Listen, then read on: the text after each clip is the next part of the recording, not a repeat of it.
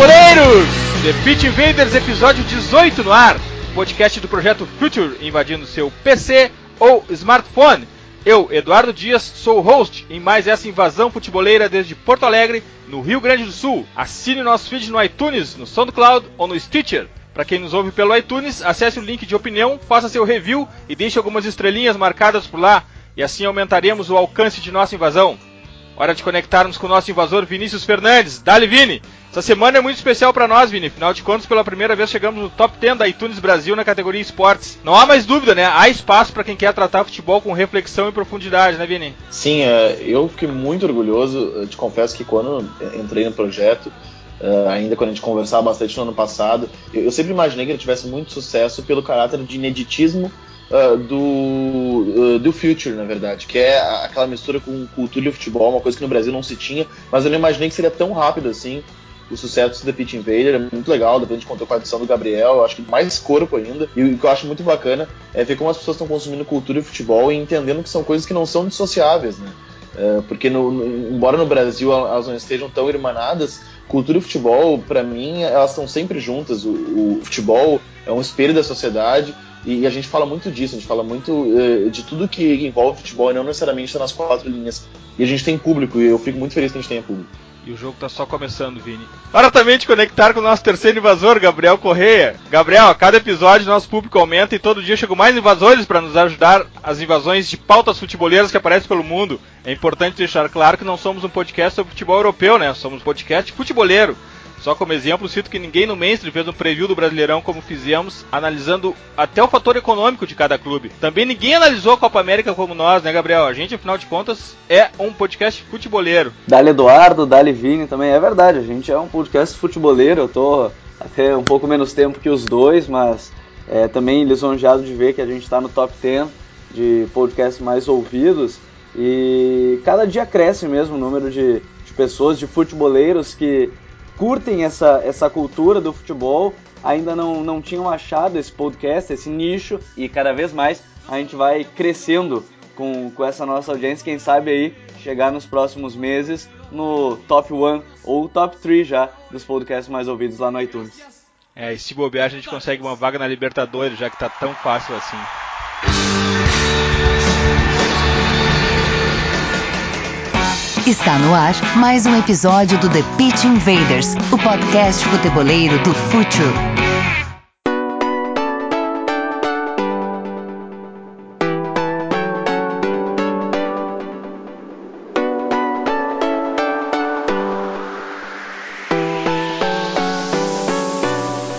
Diego Alves, Precisamos falar de Diego Alves, o brasileiro de 31 anos, goleiro do Valência, que já pegou 19 pênaltis em 41 cobranças no Campeonato Espanhol, se tornando o goleiro que mais pegou chutes da marca dos 11 metros na Liga das Estrelas. E se considerarmos todas as competições que participou desde que chegou na Espanha, Diego já tem incríveis 22 defesas em 45 pênaltis.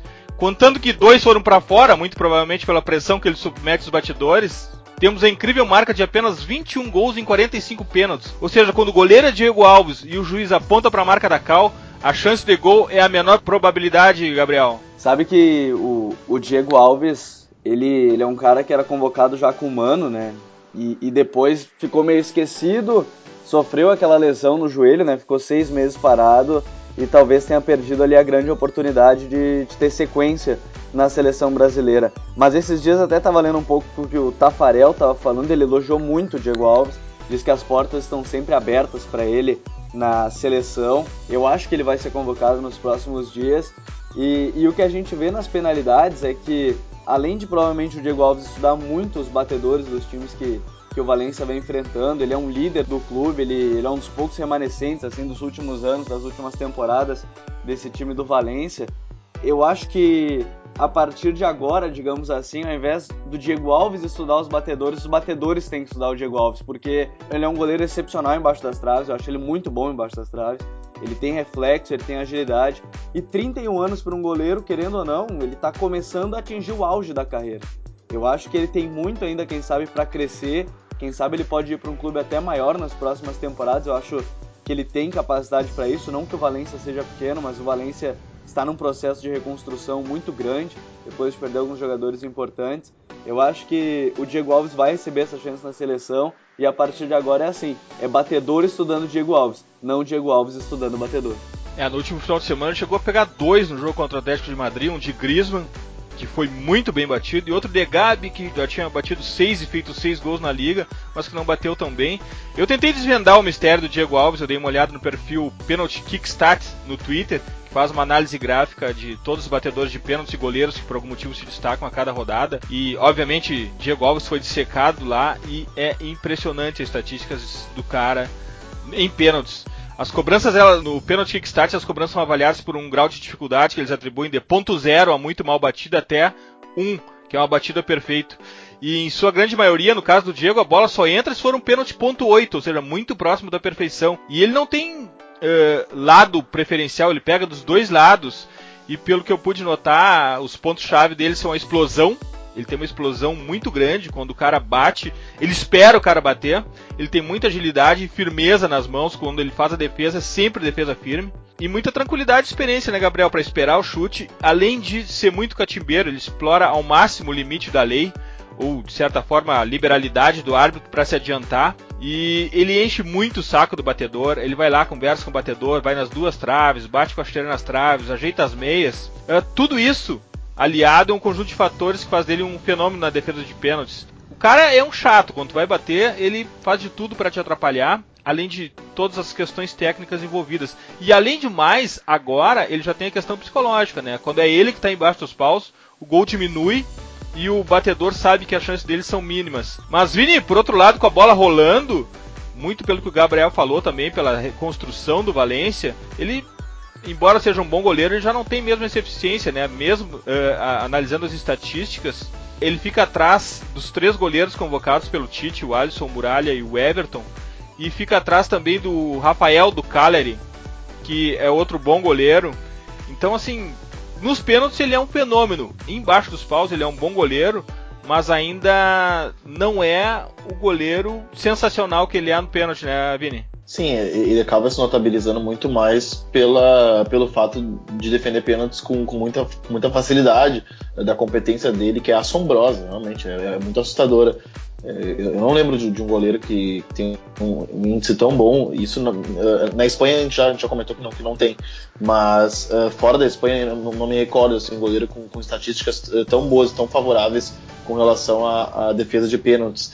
Mas ele é um bom goleiro, assim, embora as estatísticas dele estejam abaixo dos convocados pelo Tite, ele é um bom goleiro. A gente tem muito que uh, comparar onde ele está e, e uh, na hora de, de, de, comparar as estatísticas, a gente tem que sempre contextualizar os números e uh, aonde joga os goleiros convocados. Né? No, no, caso do, do Muralha e do Everton, que, que, que, jogam no Brasil, por exemplo, é uma outra liga, é um, é, um, outro tipo de defesa, um outro tipo de, de ataque. A, a, equipe que eles jogam está numa outra realidade. O Valência, por exemplo, hoje é um time em reconstrução.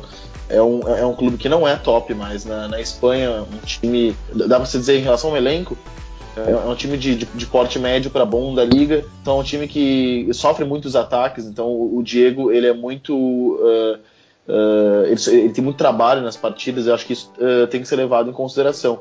Eu hoje convocaria ele, muito pela experiência. Os três goleiros, não é nem que eles sejam jovens. O Everton, por exemplo, não é jovem, mas acho que experiência internacional acho que não pode ser negligenciada, principalmente porque nas grandes competições isso faz diferença. E o, o Diego é um cara muito experiente. Quem sabe, por exemplo, o Tite não pode fazer uh, o que fez o Vangal naquela Copa do Mundo, na última Copa do Mundo do Brasil, que colocou um goleiro substituindo o, o, só para pegar pênaltis, por exemplo. Eu não vejo nenhum problema, porque dessa, dessa forma a Holanda eliminou a Costa Rica numas quartas de final e avançou de fase. E quando teve o Silence nos pênaltis contra a Argentina, não conseguiu passar de fase. Vini, e é importante também que se diga que torneios de seleções internacionais dificilmente não teremos um jogo que termine em pênaltis, né? Em ter um cara com um histórico desses, pelo menos no banco, é sempre importante. É, é, é um diferencial, na verdade. É um diferencial eh, nesse momento. É, é uma arma que tu tem eh, e, uma arma muito efetiva, porque o histórico dele diz se ele for colocado numa, numas cobranças de pênaltis, imagina a desestabilização emocional do, do batedor. Porque o batedor olha já o, o tamanho status do, do, Diego Alves, que o batedor ele, ele tá, tá de, de frente para ele e ele já se sente numa, uh, muito nervoso, muito ansioso, porque ele sabe que tá de frente de um cara que ele não pode errar. Como tu disse, ele tem que bater um pênalti perfeito pra bola entrar. Wonder Kids! O The Guardian apresentou essa semana uma, uma lista dos jovens talentos nascidos em 99. Cara, 1999. Os caras são praticamente millennials, são quase nascidos nesse século. E incrivelmente. A gente, tá velho, né? a gente tá muito velho, cara. incrivelmente já temos jogadores consagrados nessa lista, cara. O cara nasceu em 99, é o goleiro titular do Milan, Gianluigi Donnarumma. Pelo menos ele é o mais conhecido. É, e tem três brasileiros nessa lista: o atacante Luiz Fernando do Figueirense, o meio-campo Fabrício Oia do Corinthians e o atacante Nicolas Bernardo do Santos. Cara, é bom lembrar que esses caras estão fazendo 17 anos agora, é muito cedo para projetar qualquer coisa. Eles apenas maturaram mais cedo que os outros, que ainda estão em processo de evolução mas a análise promovida pelo The Guardian, inclusive com vídeos, um, uma análise bem profunda, não uma mera listagem, foi feita em conjunto com jornalistas de todo mundo e aqui no Brasil foram avaliadas pelo brasileiro Thiago Rabelo, que está no Twitter como arroba Thiago Rabelo1, Thiago com TH. E é impressionante essa lista deles, eu acho que a gente precisa colocar esse link no nosso Twitter, no Twitter. Gabriel, o que, que tu achou dessa lista? Os caras nasceram em 99, Gabriel. É, 99 e até um pouquinho mais novos do que eu, porque eu nasci em 95, então eu sou um pouco mais velho que eles, mas 99 é aquela coisa, né? O cara quase nasceu em 2000, né? E a gente olha e fica impressionado porque o Donnarumma na temporada passada ele tinha que pedir autorização para os pais para poder jogar. Pedia para os pais para poder jogar, tinha que ter a liberação porque ele não tinha idade para tal. E hoje aí como um dos grandes goleiros do mundo, sendo convocado para a seleção e sendo aí taxado já como o novo Gianluigi Buffon. Ele que é o Gianluigi Donnarumma, pode aí o pessoal está chamando de Gianluigi Buffon. Só que essa lista da, da, do Guardian é muito interessante porque ela vem desde 2014. Ano passado tivemos também três brasileiros e dois até mais conhecidos, digamos assim, o Lincoln, que joga inclusive no Grêmio, até hoje o Matheus Pereira, jogador do Corinthians que hoje está no Empoli. Então, de jogadores alguns conhecidos, teve o Odegar, também jogador do Real Madrid, ele que é taxado como estrela também há dois anos mais ou menos, desde que saiu da, da Noruega e hoje está lá no Real Madrid. Então, essa lista, é, claro que acaba sendo de jogadores muito jovens que a gente tem pouca oportunidade de acompanhar, mas, por exemplo, 2014 eles fazem esse acompanhamento, né? Eles fazem a lista e depois acompanham os atletas. Em 2014 a lista teve o Tillemans, que é um belga que está bem no, lá no Anderlecht, é, bem, é bom jogador. O Gerson do Fluminense, o Malcolm também, que era do Corinthians. O Gerson hoje é, na equipe da Roma, o Malcolm lá no Bordeaux. Tem alguns jogadores que a gente vê que deram certo, digamos assim, pelo menos nesse, nesse primeiro momento. A gente vê, por exemplo, na lista de 2014 tem o Dembélé. Hoje o Dembélé é o cara que a gente fala quase todo podcast, todo Pitch Invaders, a gente cita o Dembélé porque um contra um dele é mortal, ele é um jogador que, como a gente brinca no time do Thomas Tuchel, ah, não é intensidade, né? É insano o, o time do meio para frente. Então, no final das contas, eles acabam tendo essa análise e, e, a gente fica na expectativa dos jogadores surgirem, mas hoje, olhar de 2016, eles são nascidos em 99. Da, dessa lista atual, eu acho que o mais próximo que eu acompanhei, tirando o Donnarumma, foi o goleiro o Malang Sar, que é do Nice, que ele vem, que ele vem bem. O, o, o defensor, no caso, né, o, o Malang Sar, eu acho que ele vem bem lá no Nice, mas ainda é muito novo. 99 é muito novo. O goleiro, que é o Lafonte, lá do Toulouse, que vem bem, esse aí vem muito bem mesmo na equipe do Toulouse, ele vem com muitas expectativas para as próximas temporadas. E mais próximo que isso, eu acho que aí aqui na Argentina, o Maxi Romero, jogador do Vélez, jogador de frente. Mas é muito difícil avaliar hoje um, um, um jogador nascido em 99. Claro que gera toda aquela expectativa, às vezes eu acho que é até ruim para o jogador jovem, porque eu particularmente odeio, eu não gosto quando pegam e falam, ah, esse fulano é o novo, digamos, é o novo Zidane, é o novo Messi, é o novo Cristiano Ronaldo. Eu acho que isso bota uma pressão desnecessária para um jovem que, pô, nascido em 99, ele tem 17 anos. Ele é muito novo, ele é muito novo, ele tem uma pressão, uma carga muito grande de pressão. Mas a lista é muito interessante, eu acho que tem é, principalmente nos últimos anos, né? Desse ano a gente ainda não acompanhou muito esses jogadores, mas principalmente nos últimos anos. Eu acho que eles acabam, digamos, acertando. Vale para o pessoal que gosta de jogar FIFA e Football Manager, né?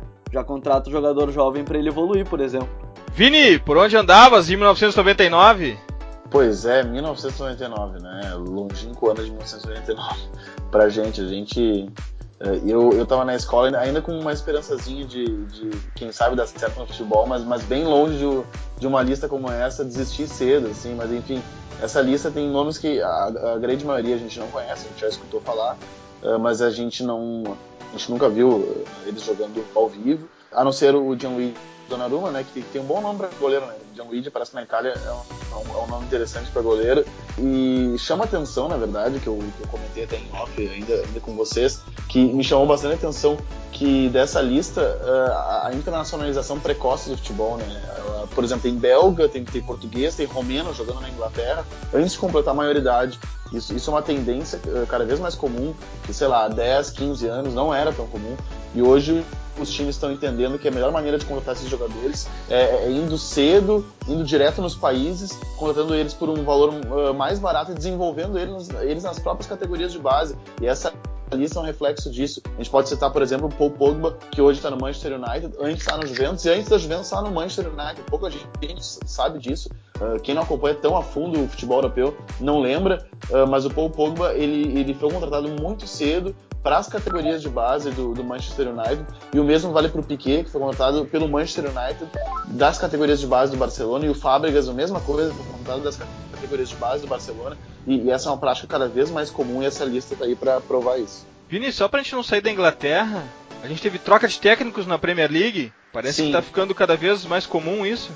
Uh, tivemos troca de técnicos na Premier League, era, era a troca de técnico mais uh, uh, esperada, assim, acho que se todo mundo perguntasse que, quem é que vai trocar de técnico primeiro, dadas as últimas rodadas, o Francesco Guidolin era a grande aposta, foi ele demitido, o Francesco Guidolin, ele, ele era o técnico do Swansea, o Swansea perdeu de virada para o Liverpool de, por 2 a 1 um, em casa, jogando no país de Gales, assume o lugar do Francesco Guidolin, do italiano Francesco Guidolin, o Bob Bradley, que é ex-treinador da seleção americana e egípcia. Ele é um técnico americano, estava no uh, La Havre, da segunda divisão francesa, o que torna uma, uma escolha bem uh, surpreendente. Uh, o, o, Bob, o, Bob, Bradley ele tem uma experiência em seleções internacionais, ele é um técnico competente, um técnico mais ortodoxo, e a gente fica muito curioso de ver um treinador americano jogando numa liga inglesa, né, fazendo um, um, um pouco do, do caminho inverso. Não que tenha um, muitos treinadores ingleses uh, uh, trabalhando nos Estados Unidos, mas é que o futebol americano, historicamente, ele foi muito inspirado no inglês. Ele, ele é, é, é muito calcado em duas linhas de quatro. Hoje está mudando um pouco, mas historicamente sempre foi assim. Muito inspirado nessa ortodoxia inglesa e agora tem o Bob Bradley treinando numa liga inglesa. Deve ser muito legal para ele, vai ser uma experiência muito bacana. Ele está na segunda divisão da França. É, eu acho que o grande receio dos times ingleses é ter técnicos ingleses. É isso que eles temem. Gabriel, e o nosso Paco Remes já tem um novo emprego? Já e não é de treinador, né? Um pouco antes da gente gravar o nosso Pitch Invaders 18, estava acompanhando as notícias e agora ele vai virar comentarista esportivo. Vai entrar aí no, no ramo de comentarista lá na Rádio Cadena Ser da Espanha. Ele vai ser o comentarista do, do Carrossel Deportivo, né? Que é basicamente aquelas narrações simultâneas, né? Diversos jogos ao mesmo tempo e o Paco sendo um dos comentaristas também do El Largueiro, que aí é programa noturno de segunda lá na, na Espanha. Então, pelo menos por um período, a gente não vai ver o Paco como treinador, né? A gente vai ver agora como comentarista. Aplicativos futeboleiros para smartphones. Essa semana um aplicativo bem famoso aqui no Brasil, Footstart, chegou na App Store para usuários iOS e eu pude me reencontrar com o Footstats, já que ele funcionava só para o Android. E é um aplicativo básico para todo futeboleiro, porque ele foca direto nos clubes brasileiros e já se tornou fundamental. Até para quem está no estádio poder dar uma olhada nas estatísticas online dos times.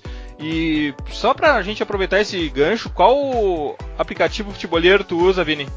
Eu tenho alguns aplicativos. Eu tenho o, o, o Lineup, Heaven, que é um aplicativo para montar formação. Ele é só quando eu quero assim, me perguntar, ah, Vini, como é que escalaria o, o time, o Manchester United? Eu vou lá e monto no Lineup Eleven, uh, salvo no, no, no, rolo de câmera, de, de, fotos da câmera, e envio no meu Twitter, no meu Facebook, pelo WhatsApp. Tenho o 365 Scores, que é um aplicativo muito legal para ficar atualizado sobre uh, os placares e tal. Por exemplo, eu recebo todos os placares da Premier League atualizados, porque eu, eu coloquei ali para despertar quando uh, quando tem jogos, enfim, para anunciar. Tem o StatZone, para mim, como eu já comentei para vocês, é o melhor aplicativo de, uh, de scout de futebol, ele é muito legal, principalmente ele cobre muito futebol europeu, na verdade. Tem o Premier Play, que eu assisto alguns jogos do Campeonato Brasileiro, e tem o aplicativo do Liverpool, que é o meu clube, que é, que é onde eu, eu, posso, por exemplo, ver alguns vídeos da Liverpool TV, por exemplo, eu não, não assino, porque é um canal pago, mas eu posso ter umas notícias uh, do clube mais de perto que eu não, que eu não teria, de repente, num, num outro aplicativo ou que nenhum outro periódico inglês poderia me oferecer. Gabriel, quais são teus aplicativos? Os aplicativos eu, muito parecidos com os do Vini, né? O Lineup Eleven eu uso bastante. O, o Footstats eu uso até razoavelmente, nem tanto, mas uso bastante em pós-jogo. Eu gosto de, de, dar uma analisada. O Stat Zones eu acho muito bacana que é, tu pode colocar o time que tu quer acompanhar e ele vai sempre que o time tiver um artigo na 442 vai trazer, eu acho bacana para ler esses artigos. Eu gosto muito, e, para um de placar que eu gosto de usar é o Live Score, que tem o site também, o Live Score, né? Então dá para acompanhar bacana assim também os resultados pelo, pelo mundo, de todos os campeonatos.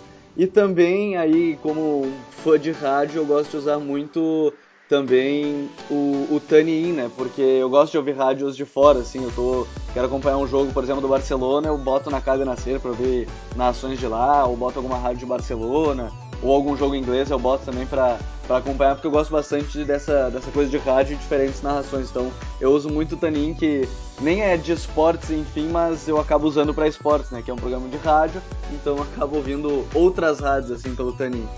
É, eu acho o mais foda de todos que vocês citaram o Status Zone da 442, tanto pelas matérias que eles publicam, como também pela análise gráfica dos caras. Eles usam os dados da Opta, que é, eu acho que deve ser a maior, talvez seja a maior empresa de dados de futebol.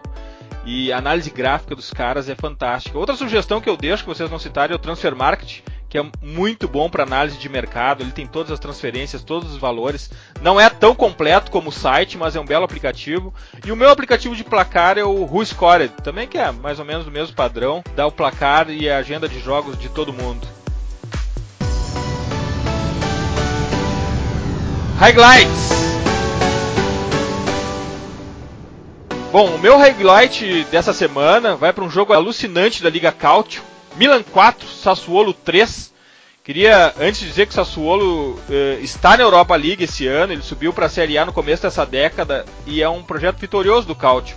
É um clube empresa com muita ciência, muita tecnologia, muito scout, muita análise de dados e tem feito grandes jogos contra as lendas italianas. Dessa vez perdeu para o Milan, mas ao 25 do segundo tempo estava ganhando de 3 a 1 só que aos 35 do segundo tempo o Milan já tinha virado. Foram três gols em 10 minutos, o que tornou um jogo alucinante. É claro que não existe um jogo com tantos gols assim sem que aconteçam muitos acertos e muitos erros também.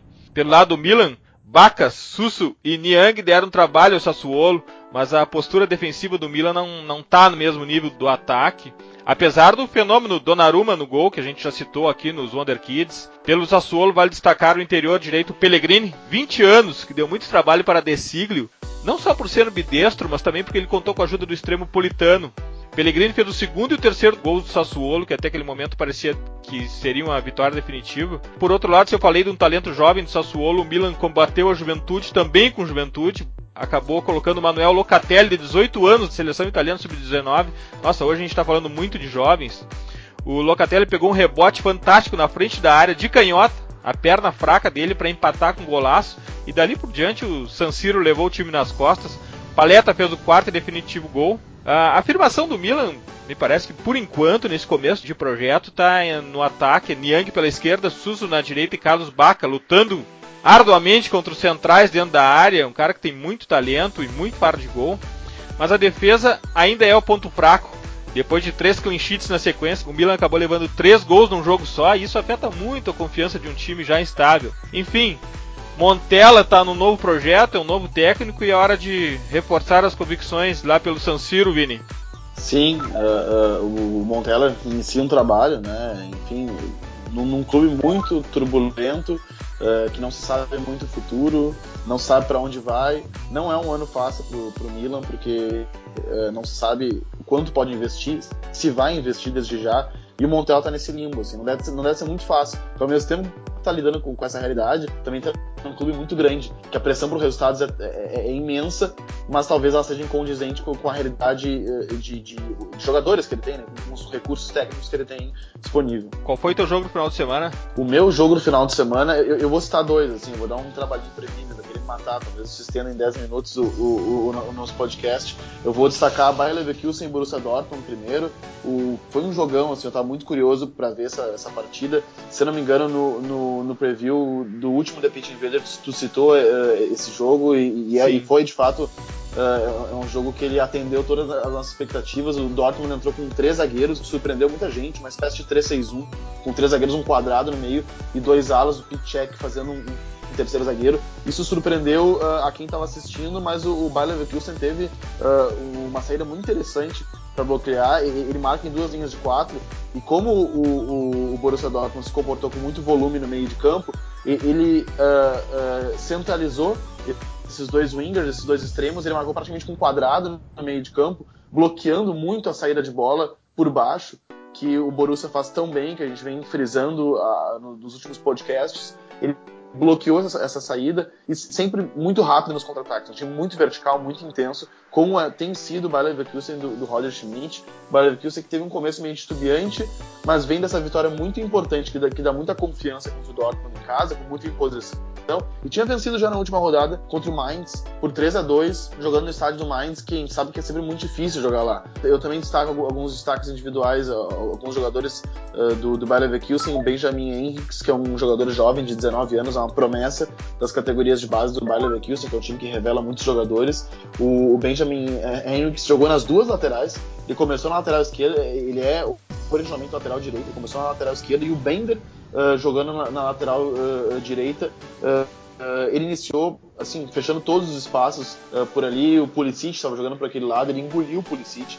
Depois ele foi para a direita e o Wendel entrou, o ex-lateral do Grêmio, entrou na esquerda e o, e o Harris ele trocou de, de, de, lado e a gente podia pensar, bom, ele vai se trabalhar porque ele trocou de lado no momento da partida. Não, ele bloqueou e, e colocou no bolso dessa vez uh, ninguém menos que Dembélé, que a gente vem falando tão bem o Dembélé, acho que assim, ah, não teve uma vitória pessoal contra ele, a gente sabe é. como é difícil desarmar o Dembélé. Vini, incrivelmente Dembélé pela esquerda dessa vez, né? Sim, o, o, chegou a trocar de lado no final do jogo, o Dembélé trocou para fugir do, do Henriks, porque ele estava ganhando todas as bolas uh, dele num, um para um, ele estava sempre desarmando, era um jogador de, de, muita juventude, muita imposição física. E destaco também uh, desse jogo a dupla de volantes formada por Arangues e Campo. É, é uma dupla muito leve, uh, muito resistente, muito potente também. Ela, ela une força e velocidade uh, e faz uma, agiliza muito a saída de bola. É uma característica do, do, do, dos times que tem o Arangues uh, fazer a saída de bola em velocidade. Assim era o internacional do Diego Aguirre, que, que jogava com Arangues e acelerou muito a saída de bola com, com esse jogador. E ele faz o mesmo,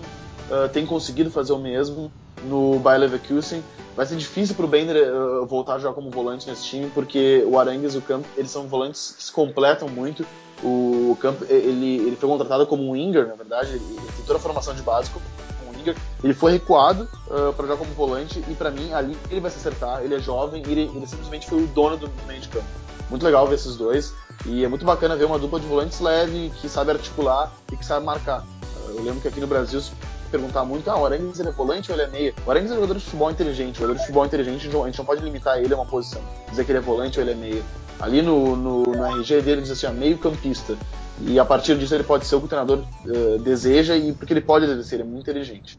É, e, e, Guerreiro fugiu dessa dupla, né? Desceu alguns metros, ficou mais ao lado do Weigel. Sim, o, o, o, Guerreiro que começou como, como um ala, muito espetado, com muita liberdade. Uh, o, o, Borussia rapidamente ele, ele, largou os três zagueiros. Uh, o Thomas Tuchel percebeu que não deu certo. Uh, quase tomando o segundo gol logo de cara. E, e ele voltou pro 4-2-3-1, pro 4-3-3, né? Uma pirâmide base baixa ali uh, voltou para esse sistema porque ele viu que não estava dando certo. Daí o Guerreiro foi jogar como, como um lateral esquerdo, mais, uh, já mais, mais, acostumado. O Borussia deu uma equilibrada no jogo, mas a verdade é que o Leverkusen nunca perdeu o controle da partida. Isso é muito bacana. E falando em controle de partida, o destaque também é Tottenham City. Eu, eu, acho que o controle de jogo é o grande, a grande qualidade desse Tottenham. Vem sendo assim há dois anos. É um time que controla muito bem o jogo, que povoa muito bem o campo de uma maneira que é muito difícil uh, conseguir uh, vencer o Tottenham, principalmente no White Hart Lane. Ele enfrentou ninguém menos que o Manchester City do Guardiola, que vinha com 100% de aproveitamento. E eu comentei com vocês no, no último The Pitch Invader que eu achava que ia ser carimbado a 100%. Eu não sabia se por empate ou se por uma vitória. Então não sei se eu, se eu, falei em off ou se eu falei no, no, no, no podcast mesmo. Mas a, a, verdade é que é muito complicado vencer o Tottenham e o, o Guardiola estava sem o Kevin De Bruyne. Ele sentiu muita falta. O Tottenham fez uma pressão na zona central uh, ferrenha.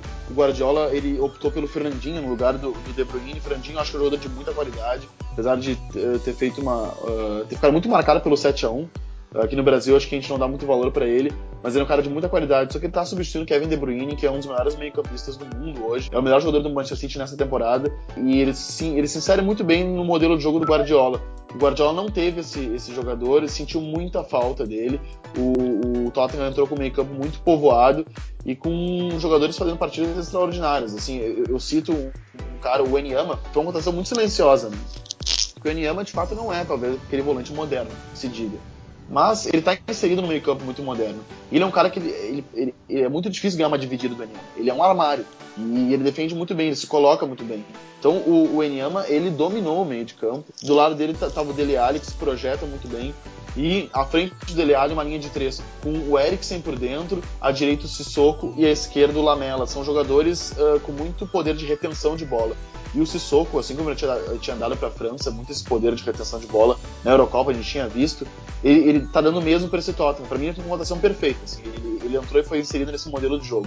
O Tottenham não sentiu tanta falta do, do Kane, porque na frente uh, uh, tá assim, o, o Som parece que joga há quatro anos já com, com centroavante. Que, que performance do Som, né? Impressionante. Não, ele jogando com muita naturalidade. O, eu acompanho muitas contas do Twitter de, eh, da imprensa inglesa, de torcidas inglesas, e o pessoal chama muito ele de o Neymar sul-coreano. Uh, ele, ele é um cara que bate bem, muito, muito bem de fora da área, ele é rápido, é muito habilidoso, ele tá muito confiante. Se vê que ele tá confiante, porque ele tá encarando dois zagueiros e às vezes ganhando, batendo como vem. Uh, ele tá fazendo um excelente começo de, de, de Premier League e, e, é um cara, assim, a gente observar ele. Quero ver como é que o Pochettino vai se virar agora com a volta do, do Kane, que é o principal jogador do Tottenham. É, de alguma forma eles usaram também muito som e, e em profundidade para fugir da, da marcação alta do City, né? Foi uma alternativa que o Pochettino usou. Lança a bola no som, o som tenta segurar ela um pouco lá na frente para o time chegar e fugir da marcação alta do Guardiola. Sim, é, é uma estratégia legal, porque é, como ele é um cara que, se movimenta, o Kane, apesar do tamanho, também se movimenta bastante. Mas como o som é um cara mais leve, ele se desloca com mais velocidade, uh, ele acaba arrastando muito o marcador. E isso abre espaço para caras como o Eriksen, como o Lamera, como o Sissoko entrarem na área, e como o Dele Alli também, como, como elemento surpresa, como aconteceu no, no segundo gol. Foi exatamente isso. O, o, o som, ele, ele pega uma bola, ele arrasta o marcador com ele, e nesse espaço vazio quem entra é o Dele Alli, que é um jogador muito inteligente, ataca muito bem o espaço, como a gente chama, né? Ele atacou o espaço, recebeu a bola e fez o gol. Gabriel, qual foi teu jogo do final de semana? E antes até de destacar essa parte do jogo, o, o, eu vi muito o Bravo ser criticado né, pela saída de bola na, na, pressão do Tottenham, e o Vini falava sobre essa pressão alta né, do, do Tottenham. Acho que no jogo até que eu vou destacar, que é Celta de Vigo 4, Barcelona 3, também tivemos esse problema com o goleiro que sai com os pés. Curiosamente, o Bravo ex-Barcelona e o Ter Stegen hoje também o, goleiro titular, porque o Stegen foi sair jogando, acertou a bola na, na cabeça do Hernandes e aí o, o Celta de Vigo fez 4 a 2 naquele momento. É muito curioso que cada vez mais o goleiro se torna importante e muitas vezes as pessoas elas continuam criticando por ele ser, digamos, arrojado ou ser um pouco louco, digamos assim, porque ele sai jogando. E aí eu vi o Piquet, por exemplo, falando, dando entrevista depois, dizendo que ele vai continuar jogando assim porque ele ajuda muito o time, pode correr risco, mas ajuda o time. Porque é verdade, ele, é, ele é o cara que, querendo ou não, o time agora, os times de futebol hoje jogam com 11 realmente, né? não com 10 dentro da linha e o goleiro. Hoje o goleiro é, o, é realmente mais um jogador em campo dessa saída de bola. E é muito curioso que o Celta de Vigo virou nova Real Sociedade para o Barcelona, porque na temporada passada fez 4 a 1 jogando lá em Balaides e agora faz 4 a 3 num jogo muito é, é, disputado. E mesmo o Barcelona tendo mais posse, que, que teve 65 a 34, que é natural é, do Barcelona ter mais posse que os outros times, o time do Celta chutou muito mais. E esse time do Eduardo Berizzo, que que é ex-jogador aí do próprio Celta, ex-jogador do Newells, ex-jogador do River. Ele, ele que passou quatro anos como auxiliar do Bielsa na equipe, na seleção chilena, ele gosta muito desse estilo Barcelona, digamos assim. Ele é um aluno, ele é um discípulo do Bielsa. Ele gosta da posse, ele gosta do jogo rápido pelos lados, e é isso que a gente vê nesse Celta de Vigo que nem tem nomes, digamos assim, tão fortes, mas tem o Iago Aspas, que é um bom jogador, tem o Marcelo Dias, que não sei como é reserva nesse time, porque o Dias para mim é um dono de meio campo, é um cara que faz a saída com perfeição. A gente vê isso na própria seleção chilena. Tem jogadores aí até conhecidos como Roncaglia, tem também o Sérgio Álvares, o goleiro, o Oz, que joga pelo lado, e, e entrou também o Guidé, que é um jogador aí, o sueco, que vem bem. Eu acho que é um jogador que era titular em alguns momentos, agora virou até reserva, ou vem vem girando, digamos assim, com o Berizzo, mas é muito bacana de ver porque é um time que gosta de jogar e também acaba deixando o jogo em aberto, né? Então fica bacana um jogo assim contra o Barcelona. E o Barcelona, acho que mais uma vez, o problema do Sérgio Busquets. Acho que eu sempre venho taxando. Que né, fase, tocando, né, Gabriel? Que ele, fase. ele vive numa fase muito interessante que ele não, não consegue dominar o jogo como fez nas últimas tantas temporadas. Parece que tá um pouco relaxado digamos assim, não no sentido de relaxado de não querer jogar, mas relaxado fisicamente, parece que não tá no ápice físico. E, e, isso prejudica muito o Busquets, porque ele não é um jogador muito rápido, ele é um jogador inteligente. Então ele precisa ter o físico dele no ápice para isso. Só que aí, por exemplo, o, o Luiz Henrique fez algumas mudanças que não deram certo. Ele jogou por dentro com o Busquets de primeiro homem, aí ok. E aí ele poupou o Rakitic e o Iniesta e jogou com Arda Turan e André Gomes. Eu acho que o Arda já provou diversas vezes que não, não, não conseguiu se acostumar a jogar como interior, né? Ele é um cara muito no Barcelona para jogar pelo lado. Ele vai ser o extremo esquerdo ou extremo direito. E até como extremo direito ele não vai tão bem. Então digamos que ele é o reserva do Neymar hoje. Ele não tem outra posição que ele se encaixe tão bem nesse time do Barcelona que não seja a reserva do, do, do, Neymar. E como interior eu não consigo ver essa qualidade pro Arda jogar ali. Ele se acostumou muito né, no, no estilo Simeone de jogar bola aquele estilo de intensidade. Ele era o winger que ia e voltava, ia e voltava. E no Barcelona não é bem assim, né? É um jogo posicional muito diferente do que joga o Simeone. Então é uma mudança muito brusca, né? O Arda, o Arda, ele é um grande jogador. Ele está voltando a ser o que era tecnicamente mas ele não é o Iniesta, né? Até pela postura dele, ele recebe a bola de costa pro gol, enquanto se a gente for analisar o Iniesta, ele já recebe a bola de lado e já partindo para frente, virando rapidamente, é como se ele já recebesse a bola em direção ao gol adversário. O Arda ainda, ou pelo costume, ou por característica dele, ele recebe de costa, ainda tem que virar. Isso atrapalha muito o Sérgio Busquets também. Mas não é. Não, eu concordo muito contigo. Balaidos tem sido a noite de pesadelo para o Barcelona. É, e aí também a gente vê nos números, a gente vê o Piquet e o Mathieu foram quem mais trocaram passes. E aí o Mathieu é outro problema, ele foi bem na primeira temporada dele, mas o Mathieu nunca foi uma unanimidade, foi uma contratação taxada como estranha e cara do Barcelona pelo Valência naquela época. Então, são alguns problemas, algumas situações, até porque o Montite está fora aí por mais duas rodadas. Então, são situações que o, que o Luiz Henrique tem que ver. E não era um jogo para fazer teste, porque o Celta sempre foi um time chato. Então não era um jogo para poupar o Iniesta e o Rakitic. Poupa um ou poupa o outro, não poupa os dois. É claro que tem rodada da FIFA agora, a gente, a gente vê são, são alguns dias parados, mas os jogadores do Barcelona foram 15 convocados, então basicamente eles seguem jogando, não, não muda muito. Então isso é muito curioso, eu acho que Balaidos tem sido exatamente isso, uma pedra no sapato, e é muito bacana ver o time do Betis jogar, porque a liga de dois clubes, que muita gente fala, essa temporada não tá assim, né? Porque do Atlético de Madrid, que é o líder, para a equipe do Bilbao, que é a sexta, são só três pontos. São só sete rodadas? São. Mas a gente vê muitos times de maneiras de, de, de jogar diferente, mas sempre muito bom. Eu, particularmente, gosto de ver essas equipes que jogam para frente. O Celta é uma delas. Então, vou acompanhar sempre mais de perto esse time do Berizzo, até por ser um discípulo do nosso querido Marcelo Bielsa, ele é louco. Preview é final de semana de International Break, é final de semana de data FIFA. Não tem tantos jogos interessantes como a gente tem numa temporada regular. Meu jogo do final de semana vai ser França e Bulgária pela ESPN, mas é única e exclusivamente pela França e pelos talentos convocados para esse jogo, de Loris do Tottenham até os defensores Concieli, Kurzawa do PSG, Varane do Real Madrid, meias Cabaye, Kanté, Matuidi, Payet, Pogba, Sissoko, os atacantes Coman, Gameiro, Gignac, Griezmann e Martial. Minha dica de final de semana fica para esse jogo da França. Qual é a tua dica, Vini? A minha dica, uh, eu vou dar uma dica uh, ainda na França. Uh, França e Holanda é na, é na segunda-feira. Esse jogo do setor é da segunda rodada, eu já vou estar na terceira. Ah, é só para complementar, o meu jogo é de sexta-feira, às 8h45. Exatamente, o, o teu jogo é de sexta, o meu, o meu é de, é de segunda-feira, o, o, terceiro jogo da França, que vai pegar, pegar a Holanda nesse grupo A. Vamos enfrentar segunda às, às 15h45 em Amsterdã. Uh, uma Holanda que tem muita gente que diz que vive talvez o seu pior momento na história, ela ficou de fora de uma Eurocopa com mais seleções e agora tem a oportunidade de se reabilitar contra a França em casa e a França de quem se espera muito, né? Vai ser um jogo muito, uh, um jogo muito duro, as, as, maiores seleções num grupo muito difícil, né? Que ainda tem além dessas gigantes tem a Bulgária e a Suécia, lembrando que classificam direto para a Copa o primeiro e o segundo da primeira pescagem, num grupo de seis. Ou seja, é, é um grupo barra pesada e Holanda e França ainda não venceram os seus jogos, uh, empataram, ambas empataram na primeira rodada. Destaco também a Inglaterra, não pelos adversários. A Inglaterra ela tem uh, Malta no sábado a uma hora e a Eslovênia terça-feira às 13h45 da tarde, mas eu destaco na verdade uh, pelo, pelo momento que vive, né?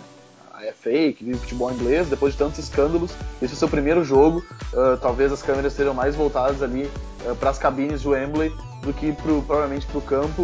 Uh, vai ser estreia do técnico no Garrett Southgate e me arrisco a dizer até que talvez, se obtiver um bom desempenho, ele pode acabar ficando mais tempo do que a gente imagina no cargo. Isso muito pelas poucas opções que tem a FA e porque talvez ela não queira arriscar tanto nesse momento. A gente sabe o quão conservador é.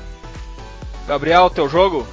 O meu jogo é da décima rodada das eliminatórias sul-americanas pela Copa. Colômbia e Uruguai, jogo na terça, dia Jogaço. 11, lá no estádio metropolitano de Barranquilha.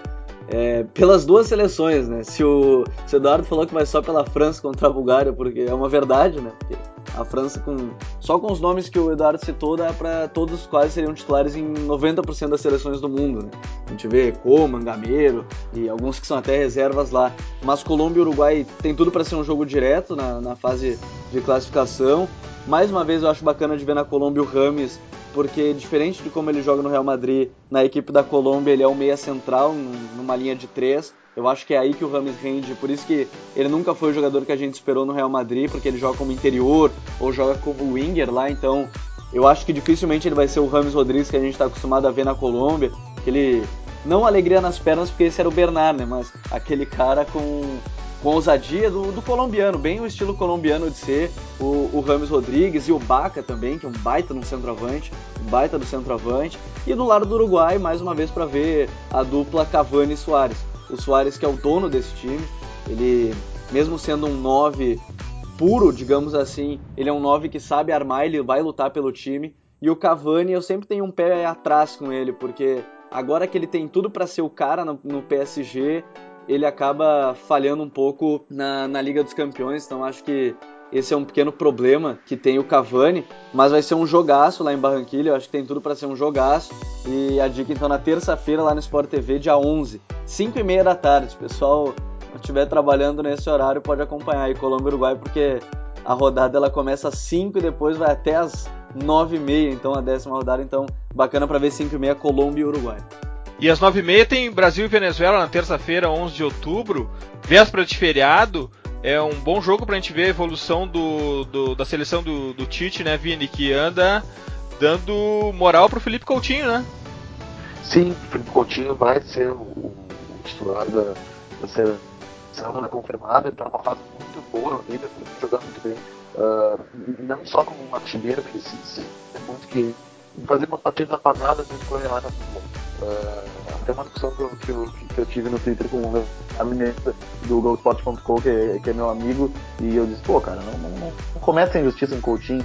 Uh, e de fato o Coutinho ele tem sido mais uh, construtor, mais participativo, ele, ele, ele, tem, ele tem sido cada vez mais decisivo, ainda mais, e agora ele, ele vai principalmente jogar aberto na direita, como bem onde estava jogando o William, uh, e aí eu fico um pouco na dúvida de como é que ele vai render. Por quê? Porque como a gente já comentou em muitos podcasts, quem acompanha o Liverpool sabe. O Coutinho ele joga da esquerda para dentro, como um extremo. Mas aí joga o Neymar, né? O Neymar é intocável, com toda razão, o melhor jogador brasileiro. Ou ele joga também como jogou contra o Swansea uh, durante boa parte do jogo, ele joga como interior pela esquerda. Também é uma posição bem interessante de colocar ele. De repente eu testaria uh, em, em, alguma outra partida e até acho que esses dois jogos, de repente, são jogos interessantes gente testar isso. Porque essa vai ser a, a rodada do, do Brasil. O Brasil, o Brasil vai, vai enfrentar nessa uh, quinta-feira, primeiro, uh, ele vai enfrentar a Bolívia, jogando em casa, que eu acho que, é, é, é hipoteticamente, é o jogo mais fácil uh, que uma seleção da América do Sul pode enfrentar, é a Bolívia em casa, normalmente, a Bolívia ou a Venezuela. E depois ele vai jogar fora de casa contra a Venezuela. Então são, em tese, os jogos mais acessíveis de uma rodada que uh, muitos dos, das equipes do, do chamado G5, todos vão, uh, muitos vão se enfrentar. Tem, por exemplo, o Equador enfrentando o Chile, Uh, nós temos, por exemplo, o jogo que o Gabriel destacou, a Colômbia enfrentando o Uruguai, e tem alguns jogos difíceis também, na verdade. A Argentina vai pegar o Paraguai, uh, tem Paraguai e Colômbia, ou seja, muitas seleções grandes vão estar se enfrentando. O Brasil vai enfrentar seleções ditas menores, e acredito que seja uma boa rodada para o Brasil de repente assumir a liderança e se consolidar. Dicas futeboleiras.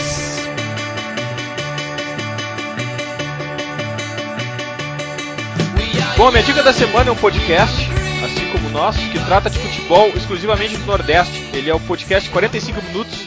Eu assino o feed dos caras e é muito legal porque praticamente todo dia tem um episódio novo. Os caras são alucinantes em lançar episódios. Todo dia tem podcast novo do, do 45 minutos. E o tema deles é exclusivamente futebol do Nordeste. Eu curto muito a forma aprofundada que eles tratam. E particularmente para mim, que vivo no outro extremo do Brasil, é uma ótima fonte para sabermos dos clubes do Nordeste. Essa é a minha dica de futeboleiro da semana, podcast 45 minutos. Vini, qual a tua dica futeboleira? Só comentando a tua dica, acho muito legal isso, porque a gente que fala de futebol e cultura, a gente sabe que futebol é importante, a gente tem massa. Assim, não, não, não, não precisa ter dinheiro para ser necessariamente importante. Muito embora a gente fale aqui muito sobre futebol europeu. Futebol é importante, a gente tem massa. E é legal ver canais que tratam com respeito ao futebol nordestino, porque ele, ele mobiliza muito, ele movimenta muito, ele, leva muita gente no estádio. Olhar, por exemplo, a, a Copa do Nordeste tem uma média de público excelente. Eu acho que onde tem público, onde tem gente envolvida, o, o esporte é importante. Mas enfim, a, a minha dica é o. Uh, eu vou falar com um pouco de calma, porque é muito difícil, é um site alemão. É, eu uh, ver lá gerum.de, uh, a gente vai colocar no, no, no, nosso Twitter, que fica difícil de entender mesmo assim. É, é um portal, apesar de alemão, ele tem conteúdo em inglês. Quem, quem domina a língua vai conseguir entender facilmente as análises estáticas, é, estão no, inglês pouco rebuscado, inglês bem acessível, uh, e é muito legal porque são análises muito profundas, com nível de profundidade uh, uh, bem, bem grande, que realmente faz um contextualiza, disseca o jogo, uh, faz também apresenta estatísticas, frames, faz muito trabalho, passar muito legal que o nosso saudoso Zonal Marketing faz, não que o Zonal Marketing tenha acabado, mas o Zonal Marketing parou de produzir conteúdo semanalmente e, tem produzido para eventos, por exemplo, produziu para a Eurocopa e depois ele não produziu mais. Antigamente ele produzia toda semana, cobria muita rodada da Premier League, do Champions League, não tem mais feito isso. E eu acho que o que esse site está uh, preenchendo um pouco essa lacuna de um portal europeu de análise realmente profundo. Essa é a minha dica futebolera de hoje. Graças, Vini. Valeu, mestre. Obrigado, Gabriel. prazer. Gabriel, qual a tua dica futebolera? A minha dica vai ser um artigo da, da 442 que eu estava acompanhando, porque muita gente falou de Tottenham e, e Manchester City, e o artigo é sobre o Eriksen, né? Porque ele é o a estrela mais acaba sendo mais valorizada e mesmo assim tão importante no Tottenham, o dinamarquês que vem muito bem desde que foi contratado, ele participou de todo o processo de reconstrução. É, o artigo é do Chris Flanagan, lá do, da 442. Eu acho que o Eriksen é um jogador muito bacana, ele é um todo campista, eu acho. Ele é um cara que joga em todas as funções ali do meio de campo, é muito interessante colocaram no nosso Twitter esse artigo muito bacana, porque tem, junto com o Stats Zone, que a gente falou também sobre ele, tem alguns dados estatísticos dele sobre esse jogo, e para provar que o Pochettino é um argentino top que está na Europa para o professor Luxemburgo, né, que nos últimos dias tem falado que não tem nenhum argentino top lá na Europa. Graças, Gabriel! Valeu, Eduardo, valeu pro Vini e também, quem sabe, nos próximos episódios no top 3 dos mais escutados lá no iTunes. Valeu! Falar nisso, antes de irmos embora, preciso deixar nosso agradecimento a todos vocês que assinam o nosso feed, fazem download dos episódios. Enfim, quem chegou no top 10 do iTunes essa semana não foi só o podcast The Pitch Invaders. Eu, Vini, Gabriel, além do Emílio e do Anderson que fazem o background. Emílio na edição em tudo que é necessário para nos colocar no ar e Anderson em toda a direção de arte. Mas principalmente os futeboleiros que gostam de uma análise mais profunda do futebol. Graças a todos, esse é só o começo da nossa invasão.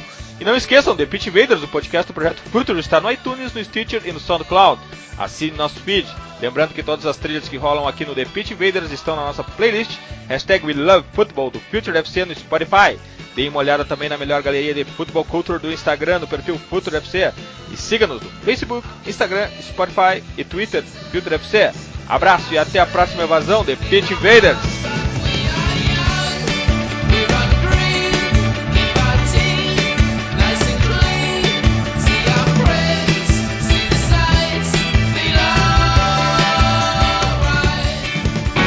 Você ouviu The Pitch Invaders. Siga nossos perfis. Visite www.future.com.br. We love football.